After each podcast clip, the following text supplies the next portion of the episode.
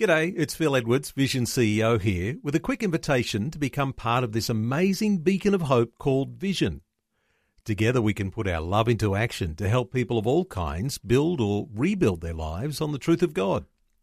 Please consider the part you can play during our upcoming Visionathon appeal, remembering that it's your support that makes Vision possible, including this podcast. Audio on demand from Vision Christian Media. A lot of times we want to point our finger at somebody else. We say the problems in our country, it's due to Hollywood, or the source of the problems are the White House.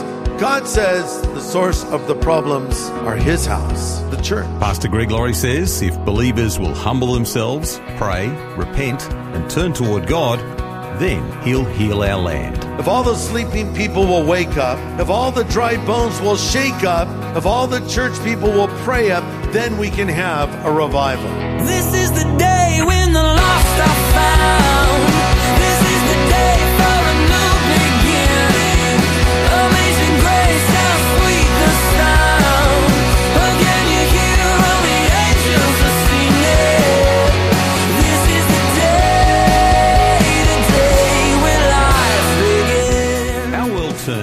If then statements. If we stop at the stop sign, then we don't get a ticket. If we push the power button, then the computer turns on. If we study the Bible, then we grow as believers. On A New Beginning, as we study the Bible, Pastor Greg Laurie points out one of the most important if then statements given by God Himself. Essentially, it's the recipe for revival, and there's no better time for revival here and around the world than right now.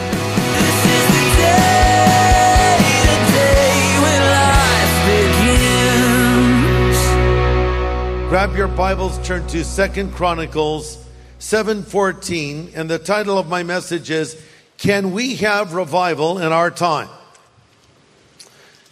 Revival. Could it ever happen again? Could we have another Jesus movement or are the best days of America behind us? You know, for those of you that have been around for a while like me, uh, you remember the 50s and, and the early 60s. And the early 60s were a lot like the late 50s. It was an idyllic time. Uh, we had uh, come through World War II and people were building homes and starting families and there was an optimism and uh, John F. Kennedy was elected president. But everything changed in America when our president was assassinated on November 22nd, 1963.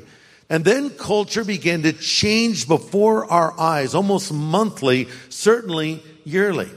Add to this the fact that the Vietnam War is raging. Young American boys are coming back in body bags. And it was a draft back then. And we all wondered, are we going to be next? And then the worst year of the 60s happened. It was 1968. Our president has already been assassinated. And now Martin Luther King is assassinated as well. Robert Kennedy, the president's brother, sort of steps into the gap and decides to run for uh, the presidency. And a man named Sirhan Sirhan shot Bobby Kennedy three times, only two months after Martin Luther King was killed. Now Kennedy has been assassinated only five years after his brother. The Vietnam War is raging on. Watergate is about to happen. An entire generation of young people are disillusioned. There's huge protests. There's riots in the streets. Kids were rebelling against society and turning to drugs, sex, and rock and roll. The slogan of that time was turn on, tune in, drop out. And God intervenes. God intervenes and the Jesus movement explodes on the scene. Suddenly, seemingly out of nowhere, but right on God's time schedule, thousands of young kids are coming to Christ. So Time magazine runs a different cover in 1971 with an image of Christ on the front and the words, the Jesus Revolution. So you say, well, Greg, that's a nice little history lesson, but, uh, you know, so what? So what? Listen, we should not live in the past, but we can learn from it. Just as in the 60s and specifically 1968, we have riots in the streets. We have racial unrest. We have a drug epidemic. There's a sense of hopelessness in the air. How desperate are we for another Jesus movement? How desperate are we for another spiritual awakening? The prophet Habakkuk understood this when he prayed this prayer in Habakkuk 3 2. I've heard all about you, Lord. I'm filled with awe by the amazing things you've done. But in this time of deep need, revive your work as you did in years gone by. Show us your power to save us. And in your anger, remember your mercy. Habakkuk saying, Lord, I've heard all these stories about the old days. Do it again.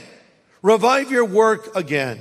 The psalmist says in Psalm 85, 6, Will you not revive us again that your people may rejoice in you? So let's try to understand what revival is. Let's strip the mystery away from the word. What is revival? Simple definition. It's to come alive again. Revival is the spark, if you will, that starts the engine. And you know what? Periodically we need a new spark. The great evangelist Billy Sunday once said, quote, they tell me a revival is only temporary, but so is a bath. And that does you some good, end quote. So it may be temporary, but we need one right now. Revival is like waking up from your sleep. One person defined it, revival is nothing more or less than a new beginning of obedience to God. See, we, we're not praying that non-believers have a revival. They don't need a revival. They need salvation. The church needs revival. This is a church word. This is for believers only who once were perhaps more alive than they are today and they need to be revived again. One person put it this way. If all the sleeping people will wake up, if all the lukewarm people will fire up, if all the dishonest people will confess up, if all the disgruntled people will cheer up, if all the estranged people will make up, if all of the gossipers will shut up, if all true soldiers will stand up, if all the dry bones will shake up, if all the church people will pray up, then we can have a revival. And I agree with that.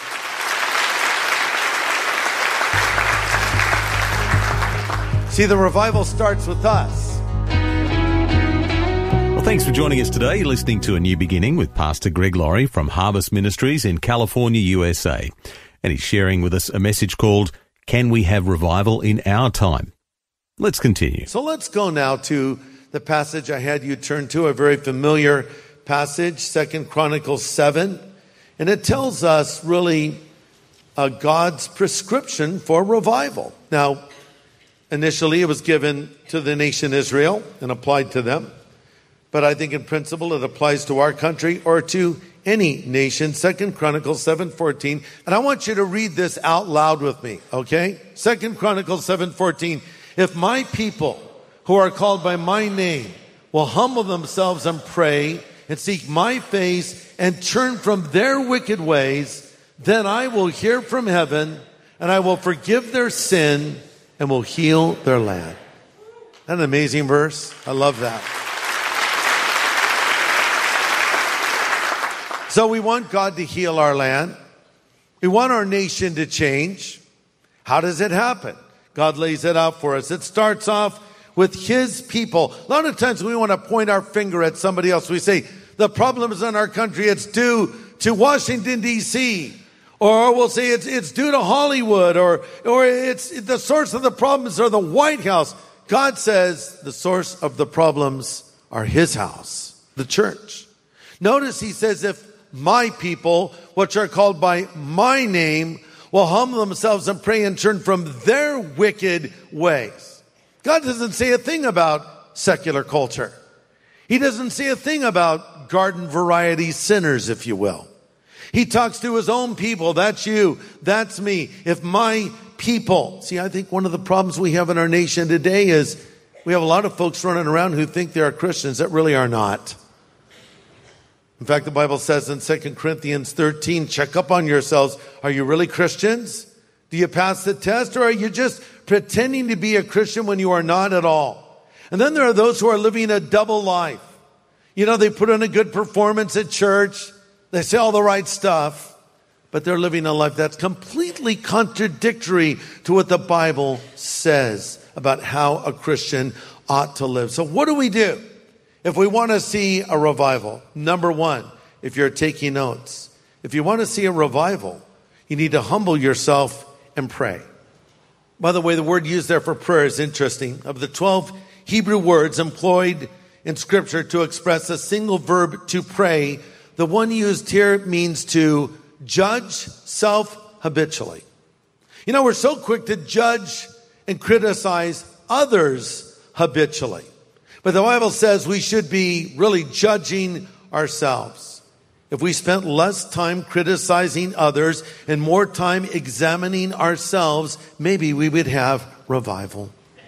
It starts with you. It starts with me. Notice Jesus does not say we need to love ourselves. That's what culture tells us.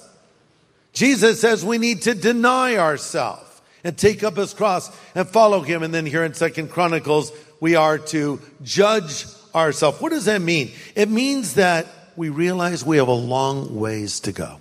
The apostle Paul said after years of walking with the Lord in Philippians 3, Hey, I don't consider myself to have arrived spiritually, nor do I consider myself already perfect. I keep going on, grasping ever more firmly that purpose for which God has grasped me.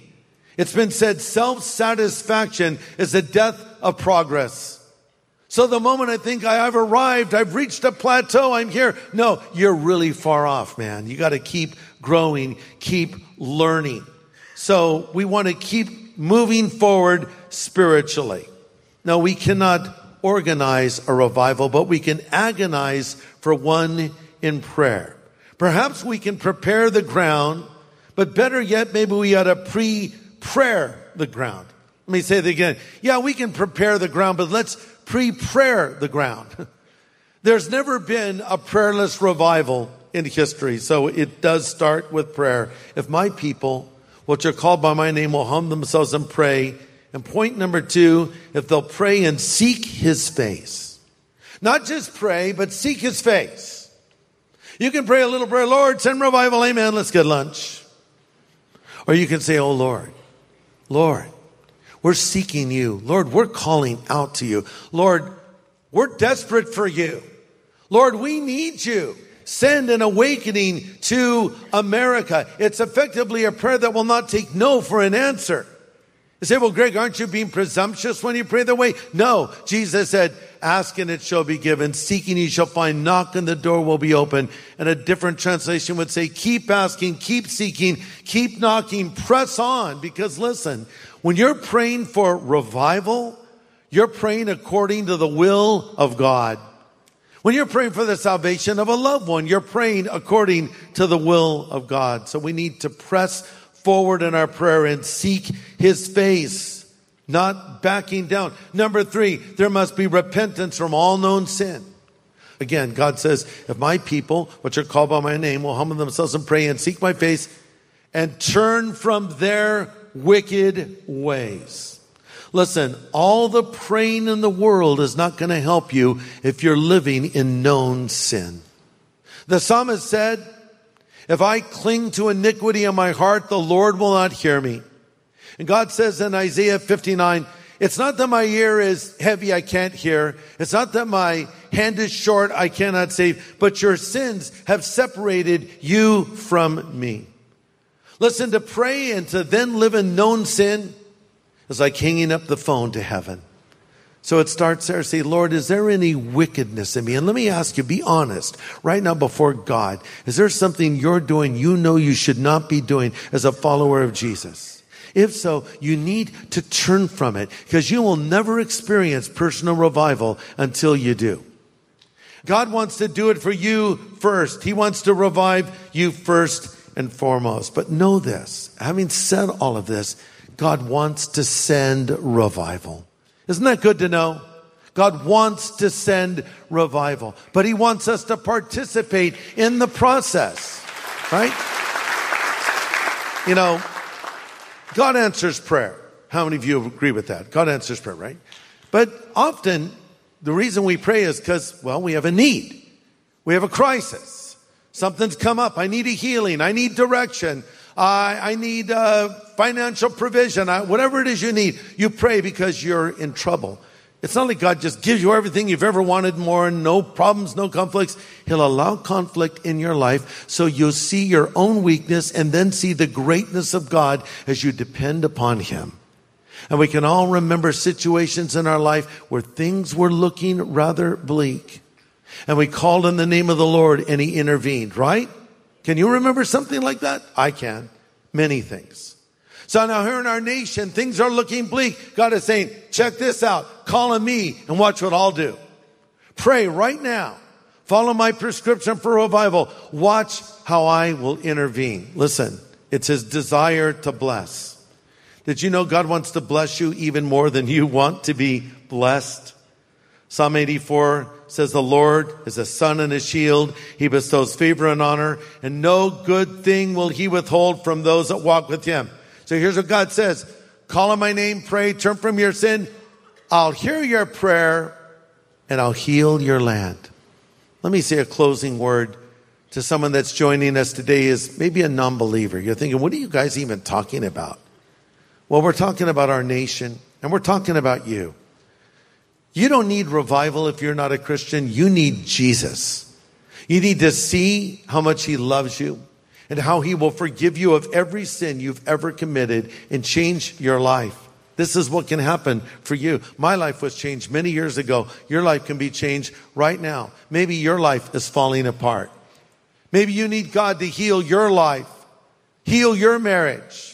You're in the throes of drug addiction or alcohol addiction or you're in despair, whatever it is, Jesus Christ has everything you're looking for and more. And if you'll just ask Him to come into your heart and life and ask Him to forgive you of your sin, you can know that you'll go to heaven when you die and then you will begin to discover God's unique and special plan for your life. And that's why I'm going to give you an opportunity to believe in Jesus and also an opportunity now to ask for personal revival. Let's all pray. Father, we've heard your word. And now, Lord, we're praying for those that do not yet know you, those that have joined us who don't have the hope of heaven, they don't have Jesus in their life. We pray that your Holy Spirit will convict and convince them of their need for Jesus, and Lord, bring them to yourself now. Amen.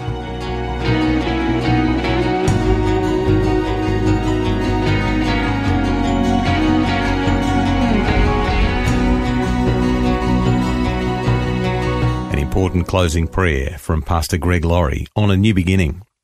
And if you'd like to make a change in your relationship with the Lord today, Pastor Greg would like to help you to do that right now.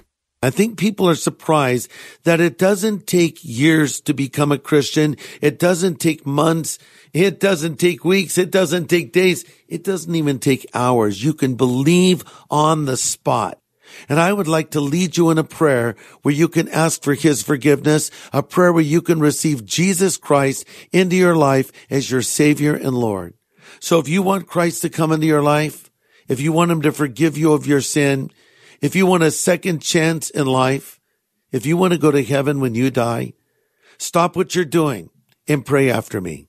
These words, Lord Jesus, I know I am a sinner and I'm sorry for my sin and I turn from it now and I choose to follow you from this moment forward as savior and Lord, as God and friend.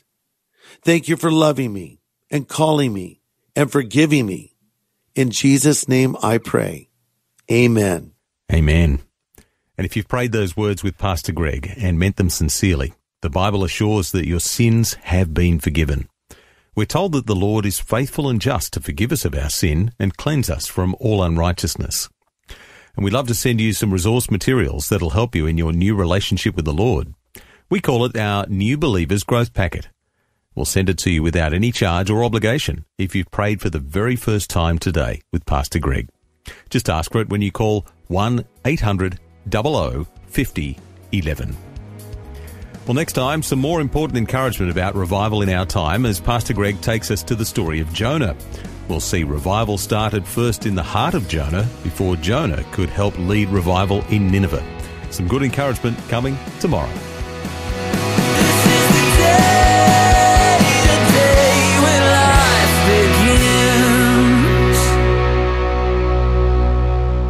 Now, for a copy of Pastor Greg's full message, get in touch with Vision Christian Store. It's available on CD. Search for Can We Have Revival in Our Time? at visionstore.org.au or call 1800 00 50 11. Thanks for taking time to listen to this audio on demand from Vision Christian Media. To find out more about us, go to vision.org.au.